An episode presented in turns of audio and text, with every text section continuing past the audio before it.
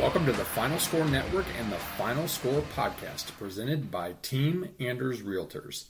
I'm Andy. He's former D3 student athlete and co host. Ryan, jam! Two hand monster flush! Off the inbound. Ryan, cam, slam, jam. Find us on Podbean, the Apple Podcast Store, Spotify, or anywhere you get your podcasts. Follow us on Twitter at the Final Score 35. There is always plenty to run through, but before we get to it, a word from our presenting sponsor.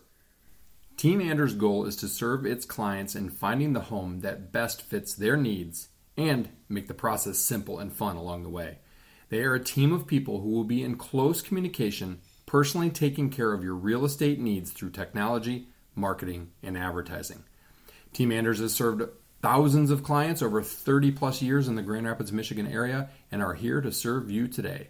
Learn more at teamanders.com. It is officially March, and yes, a few weeks ahead, March Madness has already started for many of the one bid leagues, and we're here for it.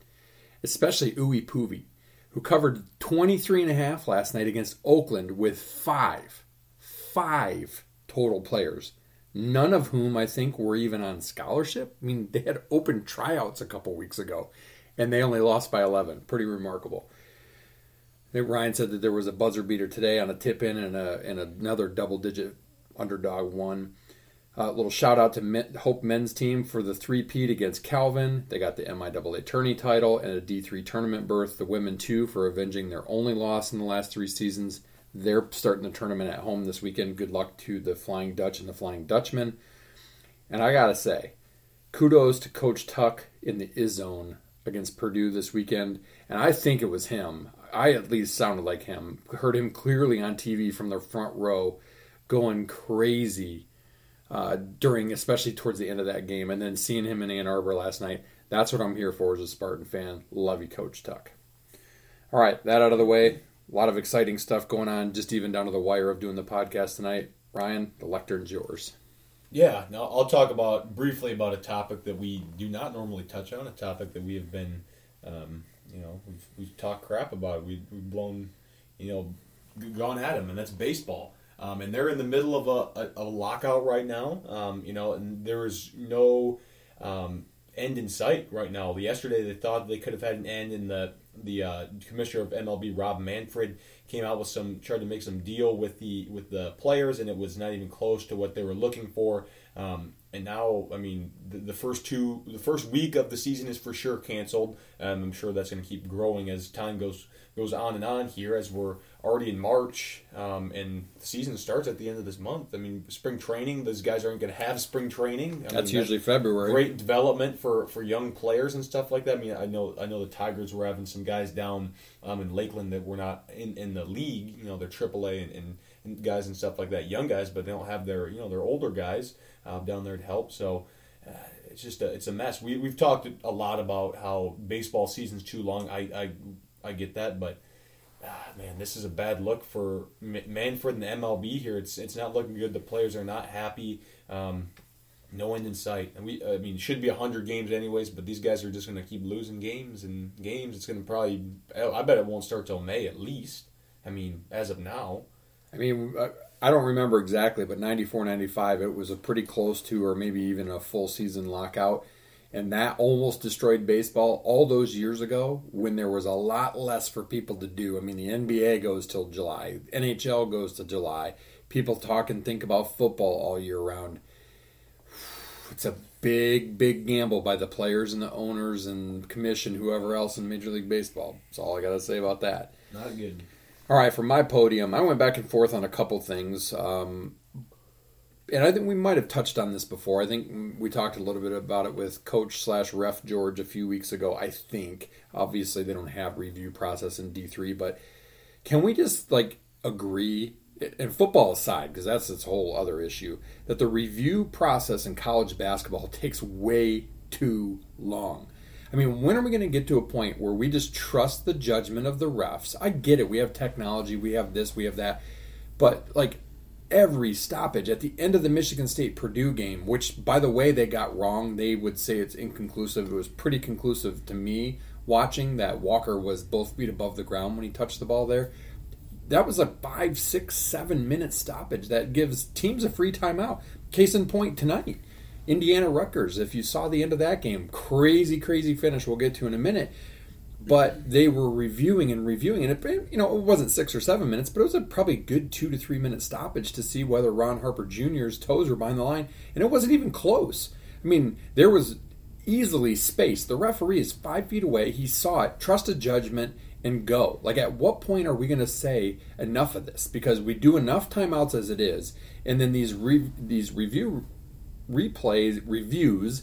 Sorry, at the end of games, they take so long, and they give teams who have you know long since burned their timeouts. They give them life. Extra they give them a chance to figure things out. It's it's frustrating. It's made college basketball into a two and a half hour game in close games, and it's not necessary. It's ridiculous. I mean, technology's done a lot of great things, and it's changed a lot in my lifetime for sure. But helping games at the end, when in most cases the refs are getting it right in real time, that ain't it. All right, moving on to our tee up. I think it'll be pretty clear and obvious, maybe why, if for our Michigan State fans on the podcast and Michigan fans too, um, because you can't excuse the behavior of Hunter Dickinson. Now, I will say this: phenomenal game last night against Michigan State, no question, dominant. I would argue, and I would have this conversation at work with a couple guys today. He could score 33 points. It was the other guys that beat Michigan State. But that aside, you know, Kudos to him. kudos to him. Great game. But you're taunting, and it's not just last night. Watch him. It happens game in and Oh, game yeah. out. He stares down the opposing bench. He points at him. He grabs at himself. Like, dude, celebrate with your freaking teammates first and foremost. And second of all, celebrate with your fans. Don't call attention to yourself, and sure as hell, don't go after a Hall of Fame coach.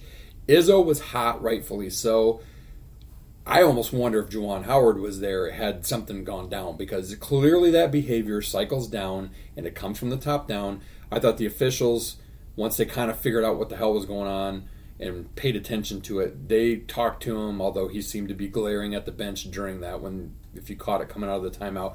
Martelli, who is a good coach and is a good friend of Izzo, caught it, pulled him out, scolded him for it, sat him a little bit longer.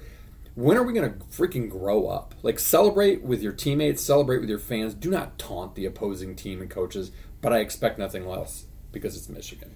Yeah, just just like we said last week, when you when you win, say nothing. When you lose, say less. I mean, this guy You're having a dominant game. doing it all year. I mean, you're double teed up, Dickinson, because you're an ass bag to begin with. Yeah, he's, Somebody, somebody, you can disagree with me if you want, but somebody needs to give him a hard clothesline when he's going at the basket and put him on his ass. Not hurt him, not knock him out of the game, but send a message that that shit won't be tolerated. That's that's how you end things like that. That's how you used to end things like that when I was a kid, whether it was on the playground on the court. Yeah, Bill Laimbeer. Now the game is too soft, and we let these clowns do this kind of stuff.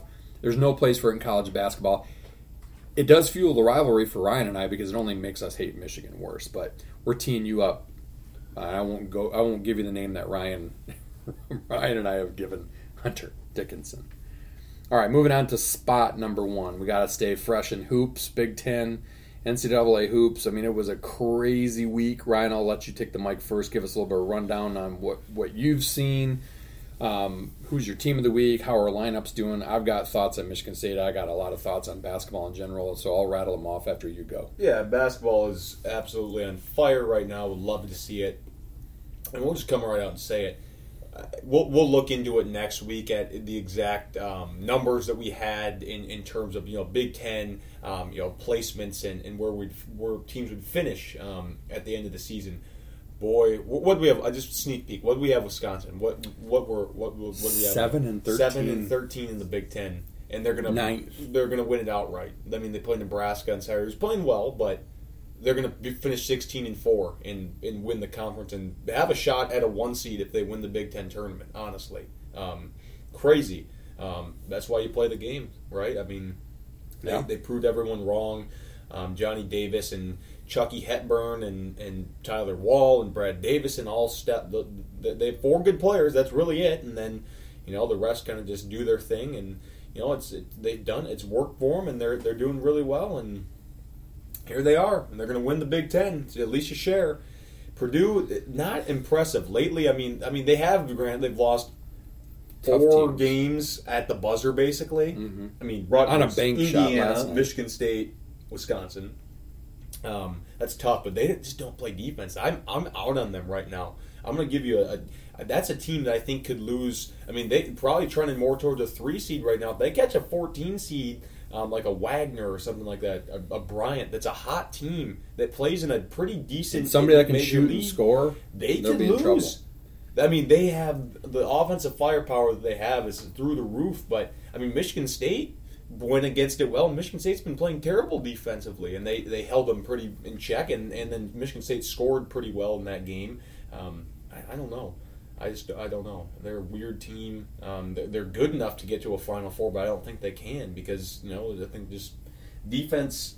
I mean, we talked about the efficiency defensively. I mean that that kills you.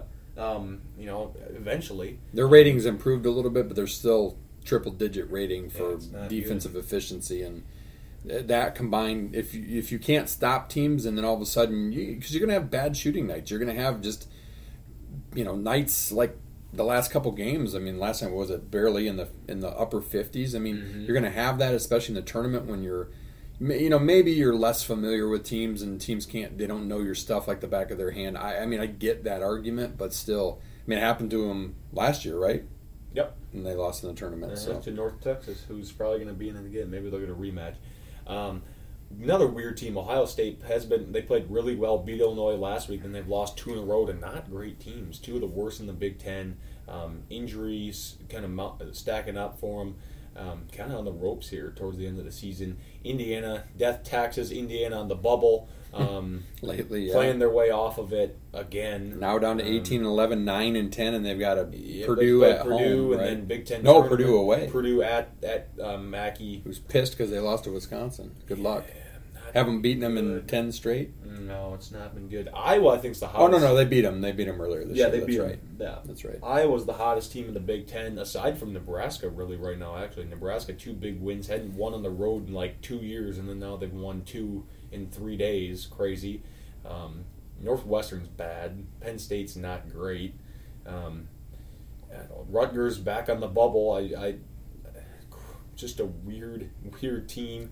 Um, Big Ten's weird. Minnesota. I mean, I I honestly could tell you right now that I think that any of the 14 teams that play in this conference could win the Big Ten tournament. It's that up for grabs right now. Yeah, I would That's, agree with that. It's it's unbelievable. I, I, I love it, but wow. And I don't know that winning the Big Ten tournament this year is going to, you know, like it kind of Michigan State, we lament back in 2016 when we won the Big Ten tournament and we still got a two seed. Mm-hmm. And uh, we know what happened then. They lost to Middle Tennessee State. Um, you know, obviously ones are not immune. Thank you, Virginia and, you know, the Golden Retrievers of UMBC. But I don't know that winning the Big Ten is necessarily going to help you this year. I mean, a Wisconsin, yeah, maybe it gets them to the two line. We'll talk about bracketology in a little bit, but I, I don't. It's not going to make anybody a one seed. The Big Ten's not going to get a one seed this year. So, mm-hmm. do you burn it all up? I mean, yeah, you want to win the damn thing, of course, but do you burn it all up for that? I mean, I, don't know. I. I don't know. I just hope it's not Michigan that wins it. I mean, you, that's the thing is you could get an outside team that needs the, the a Rutgers or an Indiana mm-hmm. or somebody to get hot. Although Indiana's never fared well in the Big Ten tournament, so we'll talk more about that next week. Never won it, honestly. Yeah, we'll have to talk about that more next week Yeah. because we prepped for it. But College, I mean, it's crazy. Xavier, who was a, probably a five seed, maybe even a four seed a month and a half ago, they're on the bubble now, hardly, maybe not even going to get in. I mean, Iowa State, another bubble team. Get this, playing Oklahoma State, who, I mean, they, they're well coached by, um, what's his name? I can't remember what his name is. Um, young, younger guy. Um, they're banned from the tournament this year. Um, nothing really to play for. They can't play in the Big 12 tournament, nothing. They just beat Iowa State at Iowa State 53 to 36. ooh, And Iowa State's so a so called a peach basket team. game. Oh, not good. Not good for them. Um, another cool thing, or not cool, but interesting little fact about Wisconsin. They've won 15 games this season by like under six points. Yeah, fifteen can no, not just fifteen this season. Fifteen consecutive games by six or less. the longest streak in Division One since the three point line was added in 1986. I saw that today too. That is crazy, and that's why Wisconsin could be a dark horse come tournament time because they know how to win close games. And you can love them, hate them like we do. Brad Davison, at least he he keeps his stuff personal to the other team and his cheap shots to the other team. He doesn't taunt benches very often like Dickinson. But dude, he had some big plays last night against Purdue. I mean, he's a gamer and he's a six-year starter. He started like 153 or six or something like that games in a row. Um, Yeah. You know, and then they got Johnny Davis, who's an NBA guy. I mean, they man, the coaching job that Greg Gard's done is Coach of the year. fantastic for sure. How, how are our teams doing, Ryan? in the, Oh, you don't think you want to know how your team's doing? Um, yeah, that's because my bigs we're are faltering a tied um, ninety with uh, ninety three games, including here. Trayce I Jackson. did tonight. not include that tonight, no. But I also had what's his name, um, uh, Ron Harper. Harper, game winner. Yeah, yeah, game winner. Um, I 26, 21 points, and you had 24, 71. So my my biggest difference is Keegan Murray and, and Johnny Davis.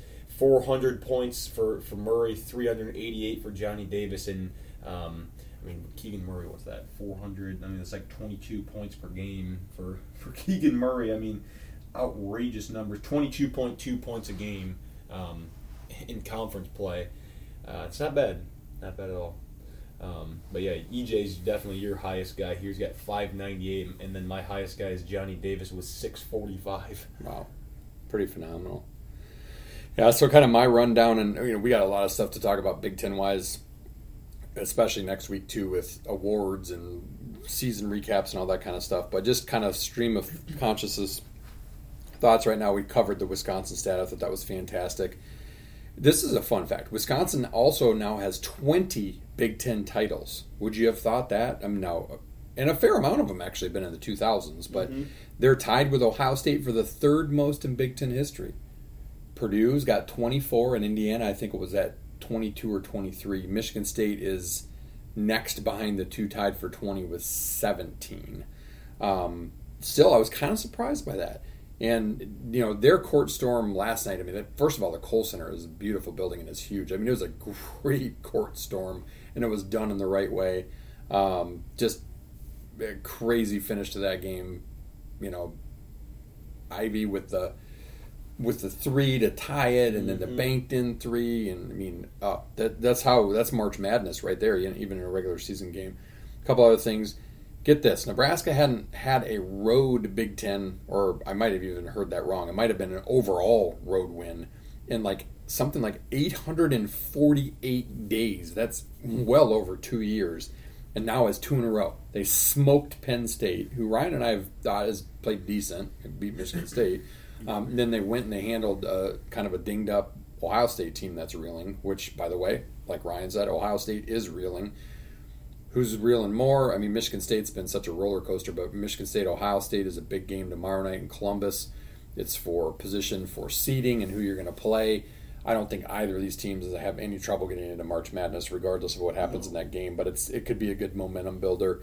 Um, Purdue's offense really is. I, I kind of teams have slowed them down a little bit in the last couple straight. Michigan State did a good job.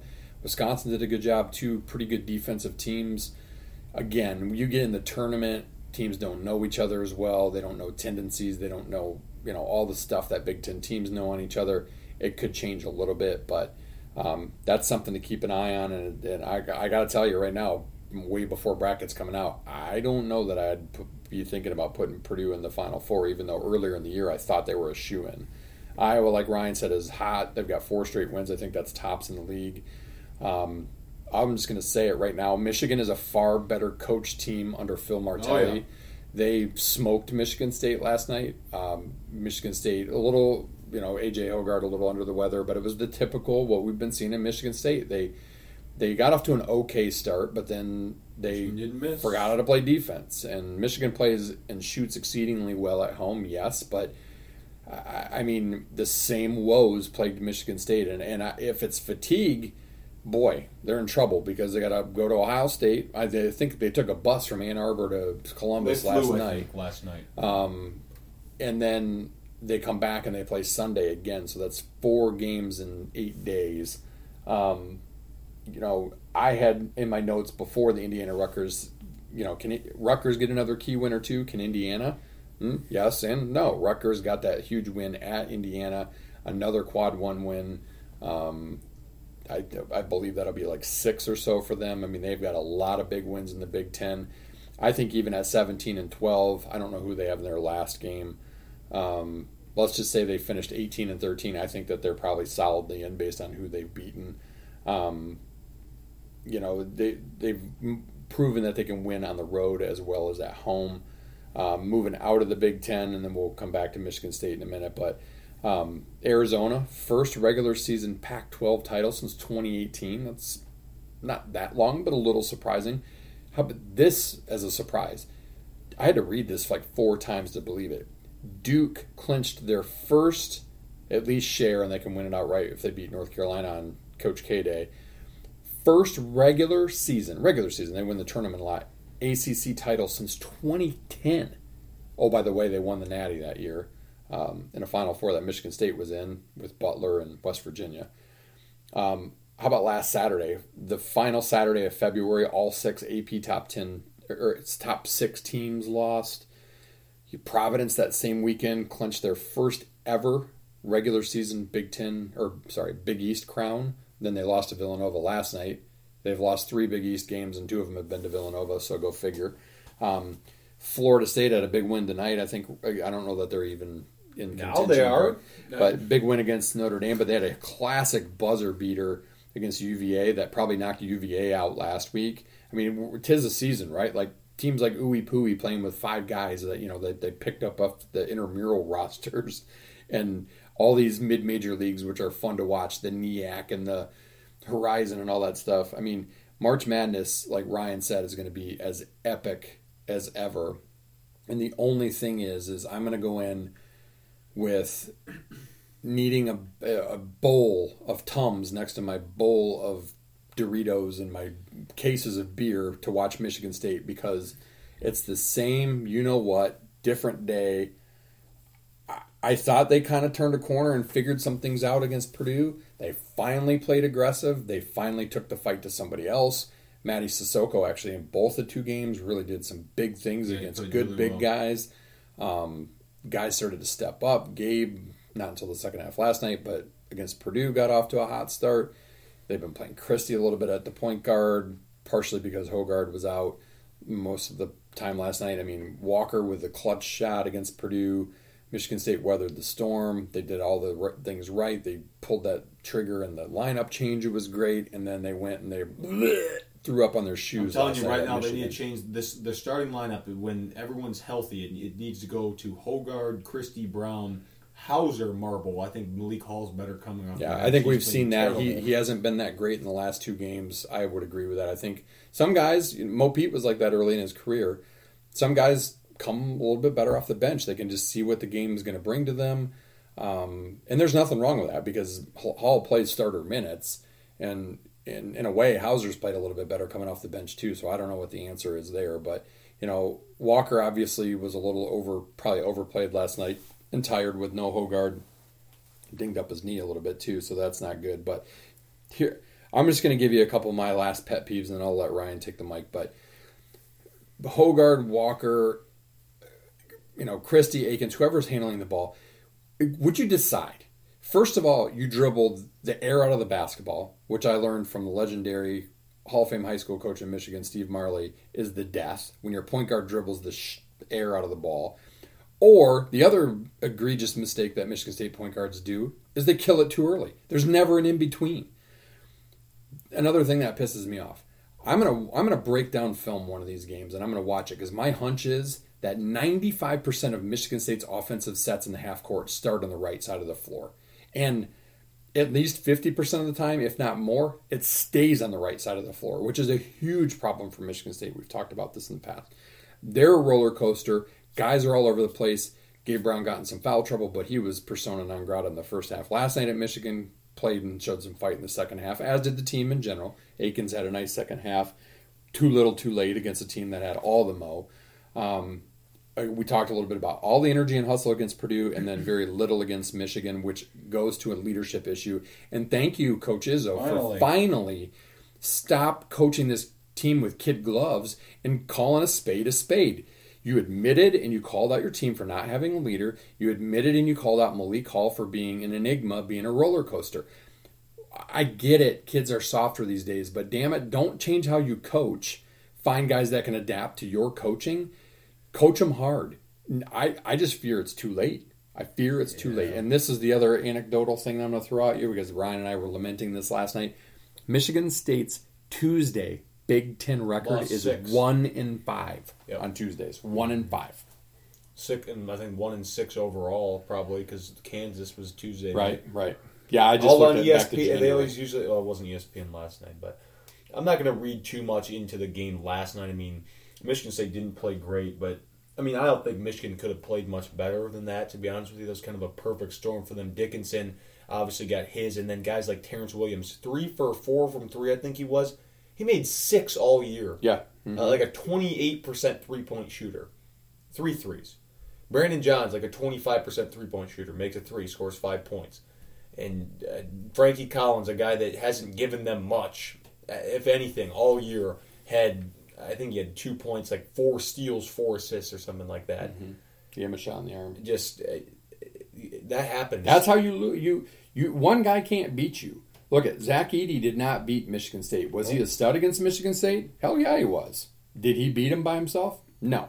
Did Kofi Cockburn beat Michigan State the second time they played by himself? No. It's when you and you can even let one other guy be good, but you can't let guys like that, guys that are on the periphery, guys that aren't very Houstan get good. Going, Houstan had like if, okay, really you- well, Dickinson and Houstan together by themselves, I'm sorry, two can't still beat five. I mean, the two guys, those two guys alone, I think combined had 50 of their points. Mm-hmm. So if the rest of your guys you hold to like 15, that's 65 points. That's a game you're probably going to win more often than not. Even But you- 20, that's you can't you can't let guys make ha- half as many threes in one half as they had in the entire Big Ten season before that. And a lot of it, as Coach Izzo said in his presser, was because we didn't follow the scouting report. I, I'm, I've always been a fan of, you know what, play to your strengths, and and let another team, as long as you know you can, let them play to their strength. If Michigan's strength is to go through Dickinson, so what? Great, you had 33 points. Yeah, make it hard on them bang them push them throw different bodies at them Yeah, but if he gets 33 points at the end of the day, so what? If the rest of the team that shouldn't doesn't shred you, you win. Nine times out of ten, you win if you handle the rest of the team the way the scouting report says. Same thing That's happened. why Michigan State beat Purdue on Saturday because they didn't give up the three ball. Purdue, the number one shooting percentage and the number one made three point team in the nation. made I think two, I think. one or two the whole game because we said fine get two point baskets you're not getting threes and michigan state completely fell off the wagon with that last night and that's why they lost and that's why they're not going to go very far in march Same thing happened against Illinois. Kofi let him get his. He had 27 and whatever. And then Mm-hmm. Yep. Grandison, a guy that's doesn't get much doesn't usually and the first time we played well there was no kofi but you know the f- ginger dude off the Luke bench Goody, who yeah, like scored any points. points all season at 12 points i mean like I mean, Always it's not happens. rocket science. I don't get paid millions of. do- I get paid nothing to do a well, except for our gracious sponsor to do a podcast. So it equates to about a dollar a podcast that I make after paying Ryan commission for making the sale. I, and I can see this plain as day. I don't understand. We have all these coaches on benches. We have all these assistants. We have video guys. Whatever. It's pretty simple. And oh, by the way, I know that this goes to Ryan's. Take away somebody's strong hand. I, I don't get it. You, Dickinson's left-handed. Don't let him shoot left-handed, or if he does, Might make him shoot from behind the basket. hand. I mean, it's like all these bigs have one patented move, and that's why they're not in the NBA yet. And Michigan State fails to take it away. I, I, I get it; Same they're big, they're Trayce strong, Jackson whatever. Davis. He's all left. He's all left, and, and I mean, I just lefties are harder to guard, but it's happened in Michigan State against Edey, Williams, Cockburn.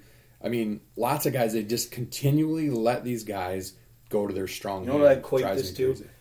Michigan State guarding bigs is the equivalent of Michigan State's secondary in football this past season. Huh. It's It the same thing. right? Yeah, and you got such a ba- uh, you know it's so you got Bingham, who's long, and if he stays down, which is only about 50% of the time, there's a better than average chance he's going to block your shot, but he bites on pump fakes all the time. Sissoko, I will say, the last two games has gotten better, and he'll bang. And damn it, I wanted him to just clothesline Dickinson last night, to be honest, because that's a guy that you can, you know, whatever, if he has to sit a game for a flagrant foul. Um, Marble looked tired last night. I mean, dude's been playing lights out. He's he's are really truly the best offensive post player Michigan State has. Ryan, you said something to me about Xavier in comparison to him.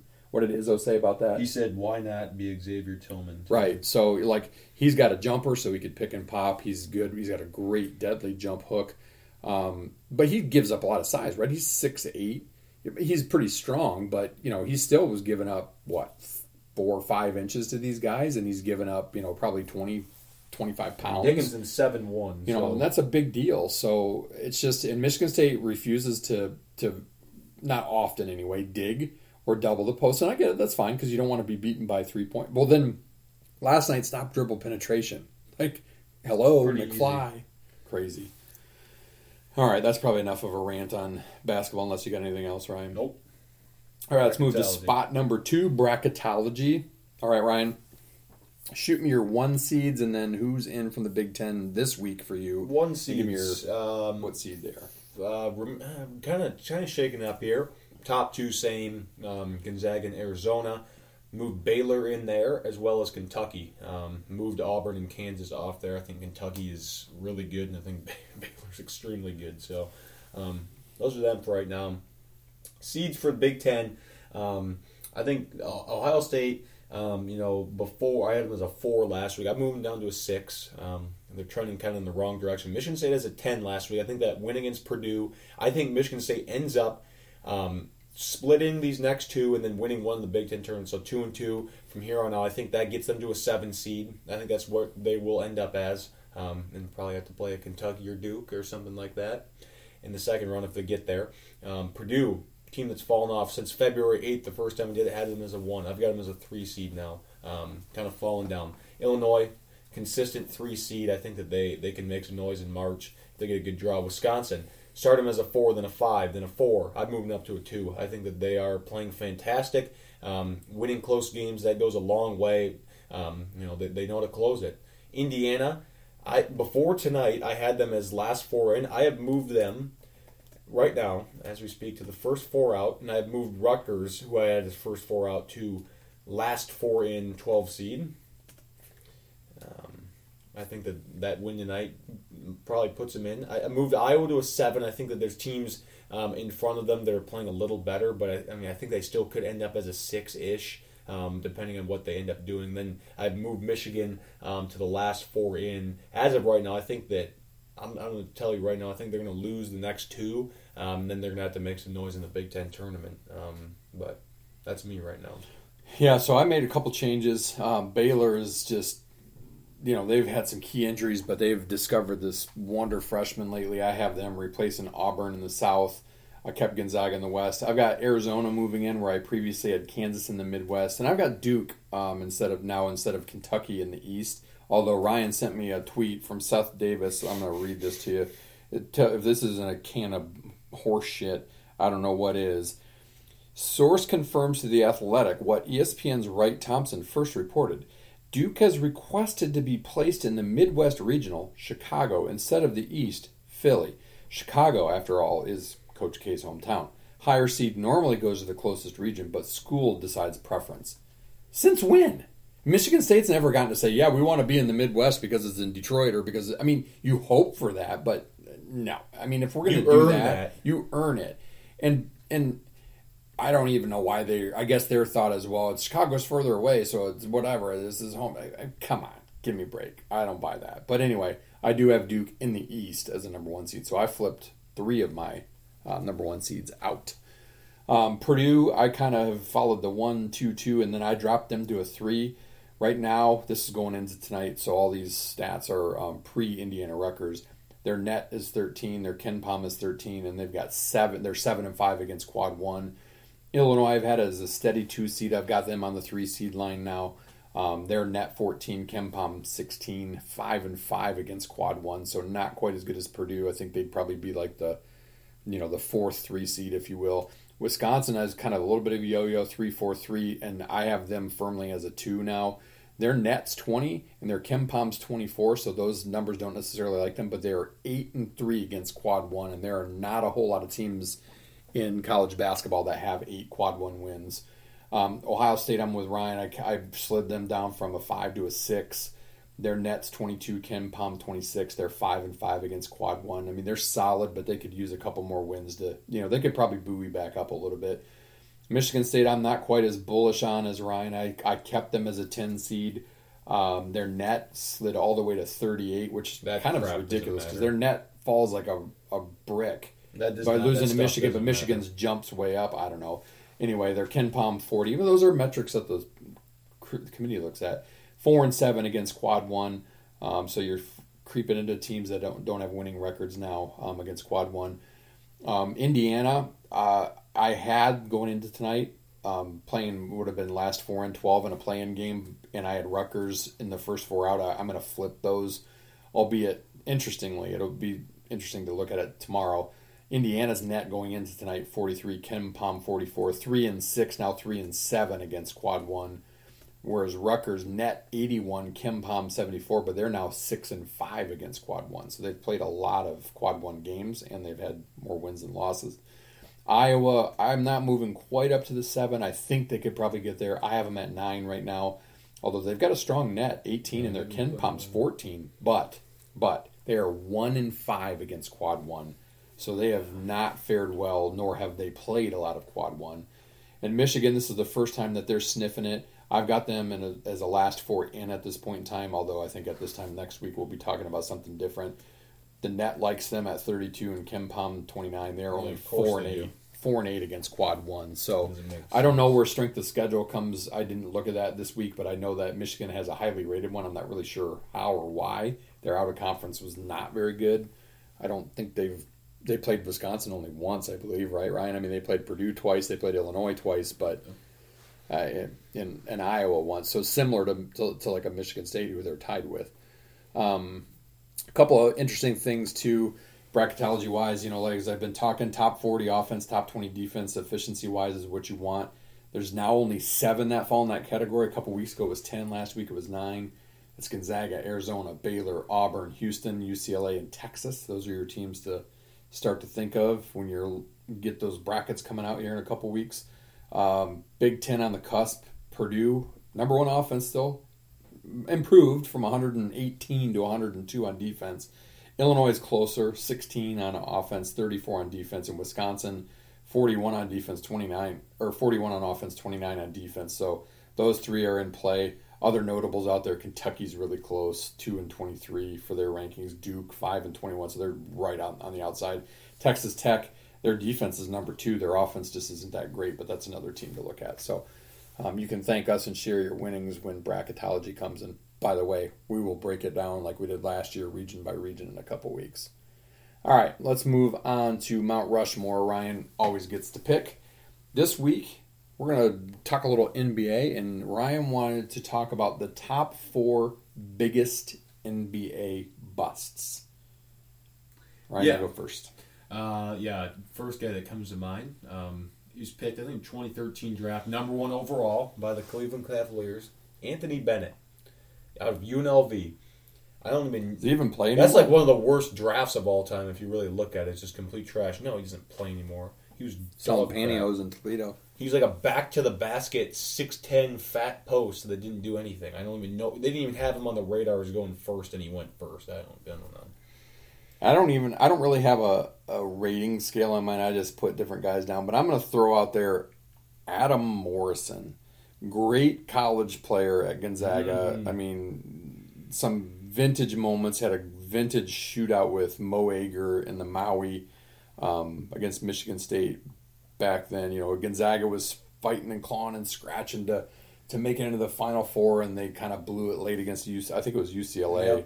Um, he was the number three overall pick in 2006 to the Charlotte then Bobcats. Picked before Brandon Roy, Rudy Gay, Ra- Rajon Rondo, guys that have all had you know not necessarily Hall of Fame careers, but good careers. Um, just just not a very good shooter when he got to the NBA, even though he was an epic shooter in college basketball. So he's he's one of my biggest busts. Um, and I get I guess I get to go next in the cascading. I got to go Greg Oden, and Uh-huh. some of that's not his fault, Injuries. honestly, because he he was one of the first ones where you ever heard of what was that knee surgery? Uh, Microscopic. Or yeah, the micro or whatever, where they do like the little fractures in your kneecap to try to get your knee to heal. A lot of it's because, dude, he probably was really like 80 when he played at Ohio State. I mean, he literally looked like he was, he looked older than me now. Um, so I I check his birth certificate. I'm not really sure. He's the guy that probably rolled into the AAU gym at age 12 that was shaven, and you're knowing that he drove the bus. Um, picked number one overall by the Portland Trailblazers in Yeah, 2007 like 50 NBA games ever. just a couple of decent guys that were picked behind him Kevin Durant, Al Horford, Joakim Noah. Um, look, Oden was a great college player, but that's the problem with big guys, big, big guys, like a Robert Parish type of big guy that's just the knees just go shot. When you play as much basketball, Ryan can attest, you know, well over a thousand games, I'm sure in your career, you were playing a hundred, easy hundreds of games, you know, 100, 150, 200 games a year. Um, it just took its toll on him, and you know, no fault of his own really was injury wise, but big bust. Um, I've got the man, the myth, the legend, Darko. Um, Definitely. imagine if the Pistons had taken Carmelo or Dwyane Wade or something like that. hmm Oh, Chris been- Bosch, Mhm. all NBA champions that played. Yep. Ridiculous. Um, awful, just awful player. I don't even know how long he lasted for the Pistons. Um, then another guy had Six points per game over his career. Darko. Hasheem Thabeet. Big Oh, yeah. another big guy that ended up being trash Mhm.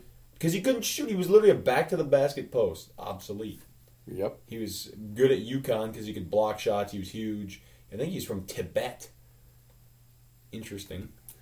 Yeah, that is interesting. At seven three, did you? Oh, you went 2 I gotta go. I'm gonna go with Kwame Brown, not the old ma- mayor of Detroit. Um, number one overall pick in 2001 of the Washington Wizards. Shock, they blew a pick. Let's just listen to some of the guys that, and he came right out of high school, I believe. Listen to the guys that were drafted after him: Tyson Chandler, Paul Gasol, Jason Richardson, Joe Johnson, Zach Randolph, two Spartans in there. Zach Randolph had like a 18, 19 year career and was a double double getter his entire career. And this dude, I, I don't even know like if he even played much. I mean, just uh, that was a that was an epic mess.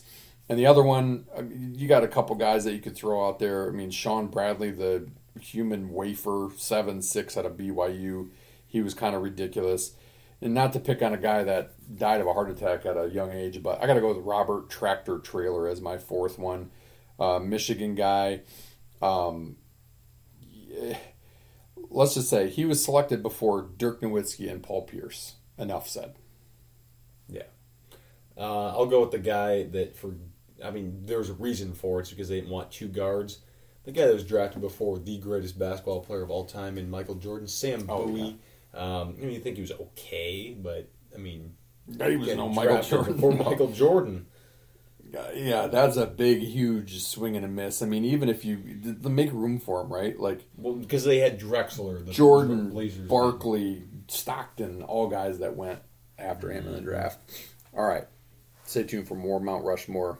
If not next week, coming again soon. We'll get heavy in the tournament here coming up. Spot four, we did it last week, kind of a little bit of a hodgepodge. We'll have plenty of stuff to fill it this week.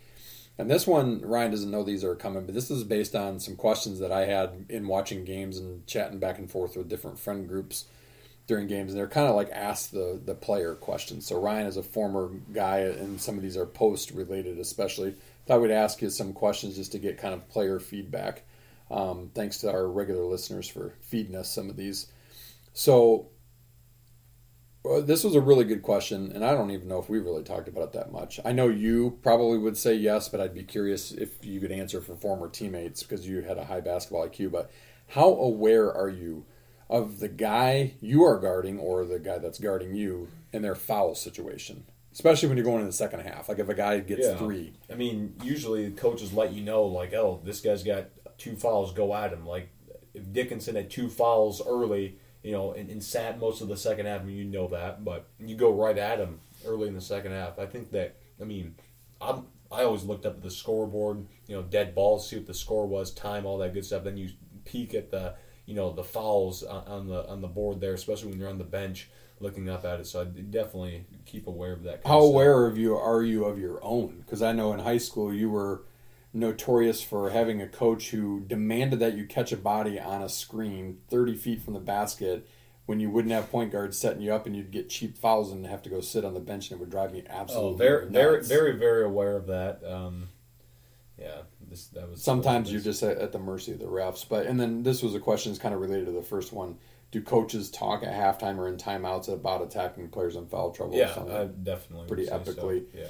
Um, what what is your feeling on teammates playing to the crowd? This is kind of on the Dickinson conversation, or we saw it tonight, uh, playing to the opposing crowd with, albeit he was in the, I wouldn't necessarily say the right, but he had the right to do it after hitting the shot.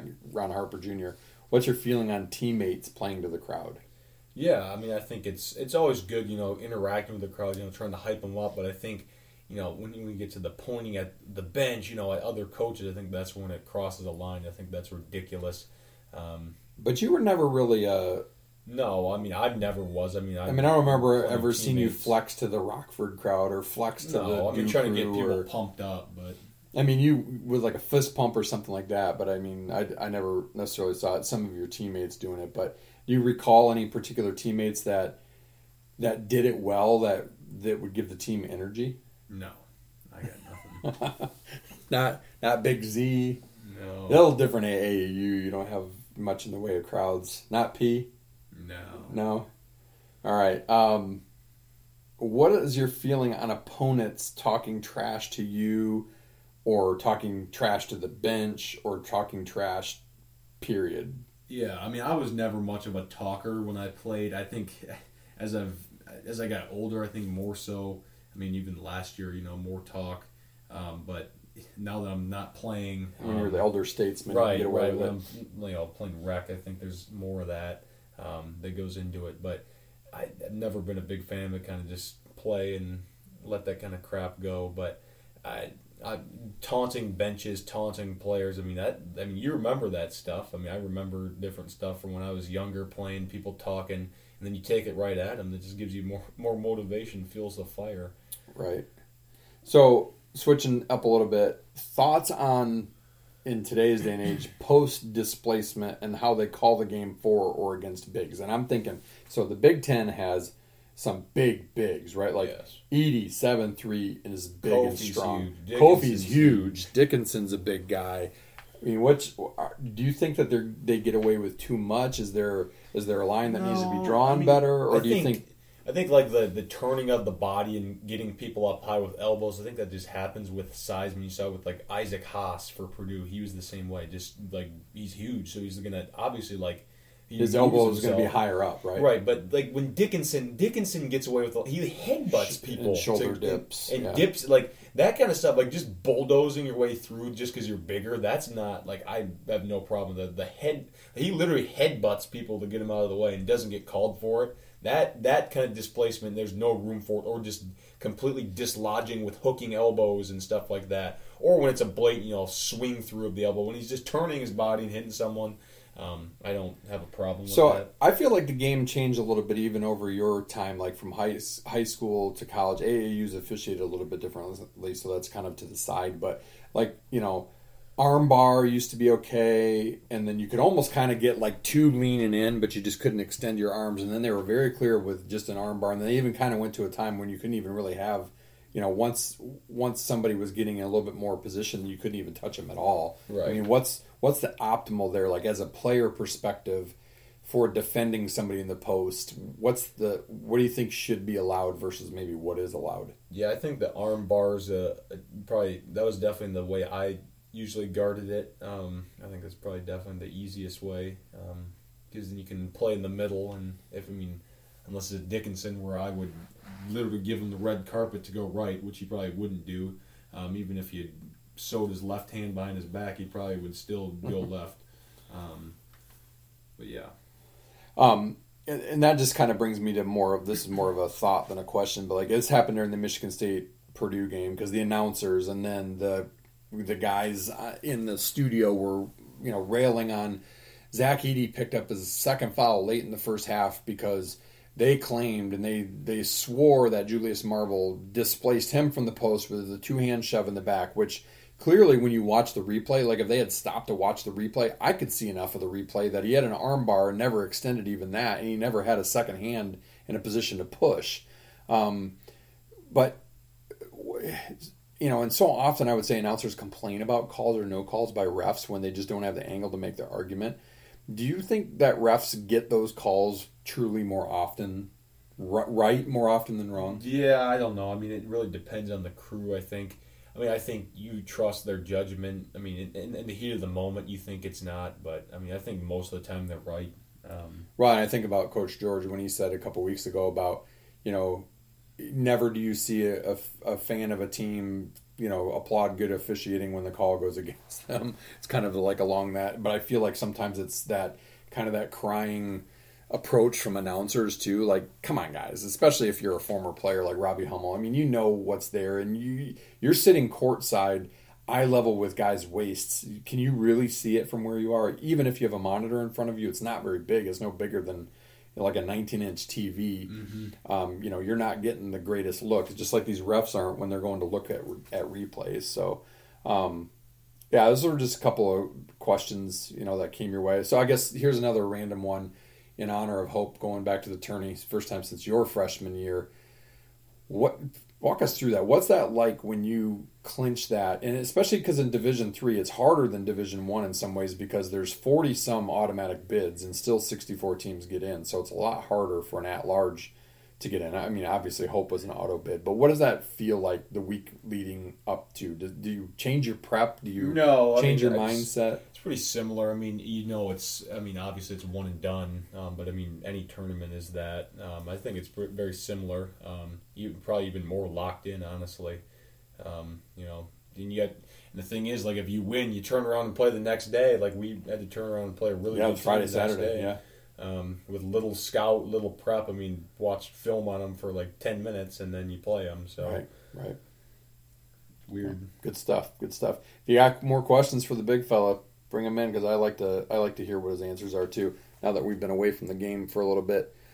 All right, spot number five, as it always is, and we're still looking for a sponsor for the spot. Golf. So, this week, in honor of a Golf Magazine piece that I just read on the 35 rudest things you can do on a golf course, don't worry, we're not going to go through 35 each.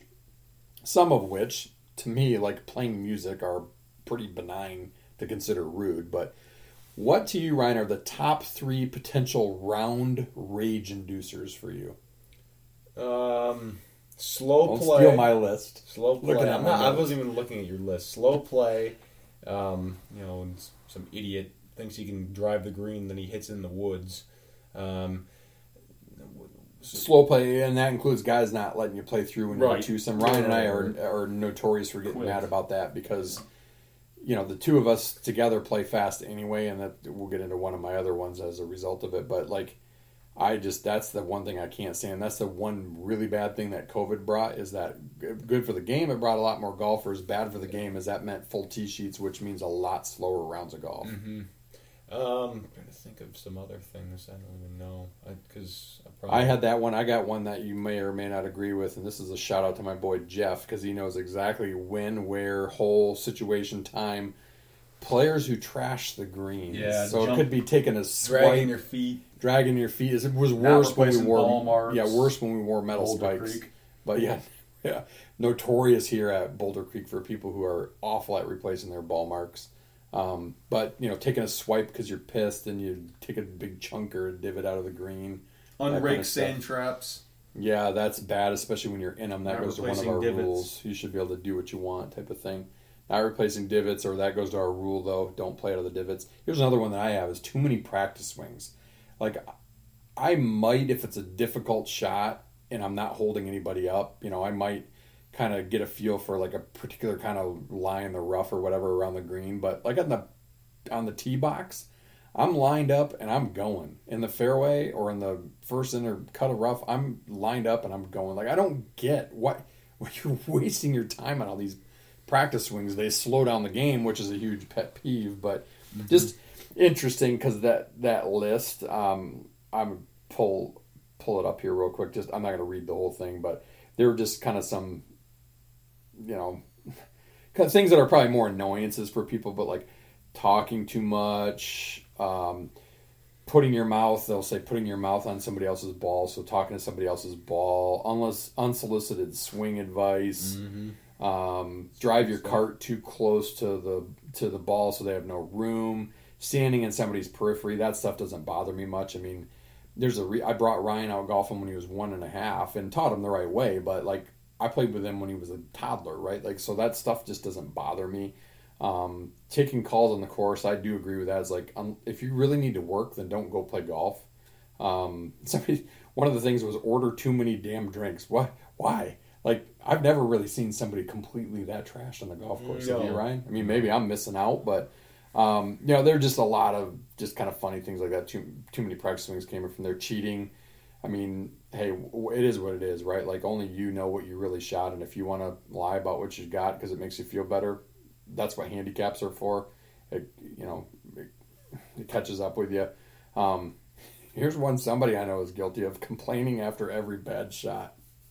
I don't necessarily think that's rude, but it is kind of a true little thing that happens sometimes. So, all right, that's our fun little golf conversation for the week. Um, Ryan, how are our twosomes doing? Um, kind of a crazy one last week with the way that went down. Last week was crazy. Let me pull up here. Um, yeah, so my guys, Fleetwood, miscut, Mackenzie Hughes did okay. My combined was 120, and then you had um, Im and Koepka.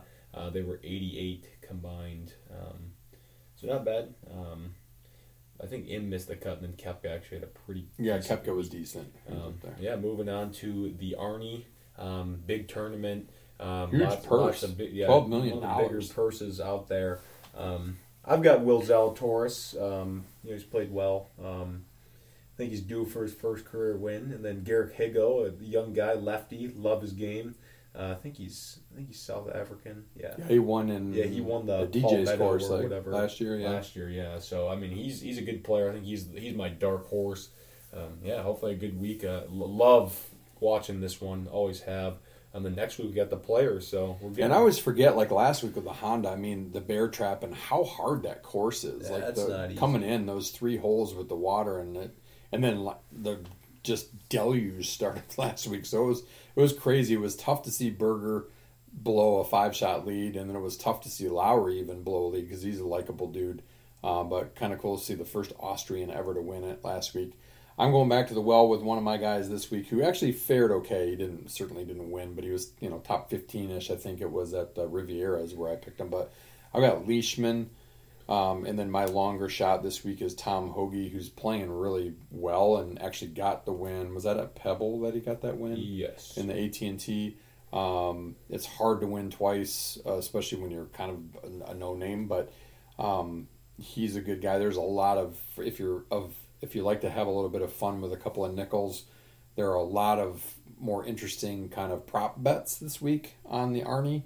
Um, you know, s- certain groups of guys to make top 10, top 20, top 30 type of thing and stuff. So there's some fun stuff out there. I just throw 50 cents on stuff and, you know, sometimes if I hit long odds like Stewart Cink last year with a buck on plus 13,000, it hurts because you only win 130 bucks. But hey, it's fun to just win a couple bucks and, and keep being able to play a little bit more with a man's money. So that is golf for this week. and Phil needs to shut up. Yeah, like his apo- we talked a little bit about last week. His apology. I mean, he's losing sponsors left and right. This is, uh I don't know. He might be. He he may never get to be a captain of the Ryder Cup. I mean, he's he's towing a line for sure, and he's losing a lot of. I don't know about fan fans. Like I don't. My, he needs to shut up, but I'm not going to change how I feel about watching him play golf. Um, but he's losing a lot of fans on the tour, which you know of peers, which is not a good thing. All right, moving on to our sprint. Ryan, first line. Give me a college hoops play by play guy that you cannot stand to listen to. Guy. I wouldn't say a girl, Lisa Byington. If I have to hear that lady in the tournament, I will mute the TV. Oh, equally Garbage. there for me is Tim Brando. Yeah, I got that question because of last night. He's just He's trash. But that that lady ruined Texas's loss in the NCAA tournament last year by her crap. uh, um, half court. Give me a college basketball color guy who's in the studios. Kind of a tough one. More more often than he's on a broadcast, but that should be LaPhonso courtside. Ellis, I think he's terrific. LaPhonso Ellis. We played against him in AAU. Yeah, I like Remember him. that down in South I Bend. like him a lot. Uh, for me, it's a guy that is dabbles in it so a little bit, but used to be the primary Big Ten guy on ESPN, and that's Steve Lavin. Yeah, he's Love good. Lav. He's He's, really good. so so good. All right, a couple of fun ones to close here.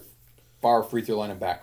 Better March Madness movie: Hoosiers or Glory Road? Hoosiers. Both great movies. And full court and back. Better Detroit style pizza: Buddy's or Jet's? Well, I feel oh, that's tough. I'll go Jet's. I've, I've only had Buddy's once, so Buddy's a little ex- extra cheesy, and I got to go Hoosiers for the for the other one. But I had Buddy's for the first time in an age last weekend, and it was really good. really good. stuff. Um, Jet's is probably a smidge greasier. Buddy's a little cheesier. I I got to probably agree. I'd give it to Jet's for now, just because I haven't had Buddy's enough. But I'll be hitting Buddy's a little bit more often. All right, Ryan, close us out with some social media stuff. Final score 35 uh, on Twitter. Trying to, we'll, we'll start tweeting out some uh, more stuff here as we get closer uh, to March Madness. We will be doing another um, bracket game. So uh, I am starting tomorrow. I'm going to start looking for someone to sponsor that, um, so we can do a little something with a prize. Um, try to get in um, a bunch of people in that. Um, so spread that word. Um, once that gets out there, we'll post that on Twitter. Um, share that um, around. But yeah, appreciate you guys listening. Um, keep giving us topics. Love it. Um, yeah, March is here, baby. That's right. Madness is upon us. All right, a little shout out again to Team Anders Realtors, um, our presenting sponsor. Great people, great realtors. If you're in West Michigan and you have realty needs, teamanders.com. Meantime, as Coach Haskins, or his character, said in Glory Road, I speak, you listen. I don't want to hear can't or won't or coach, I'm bleeding. I don't want to hear anything except the basketball bounce.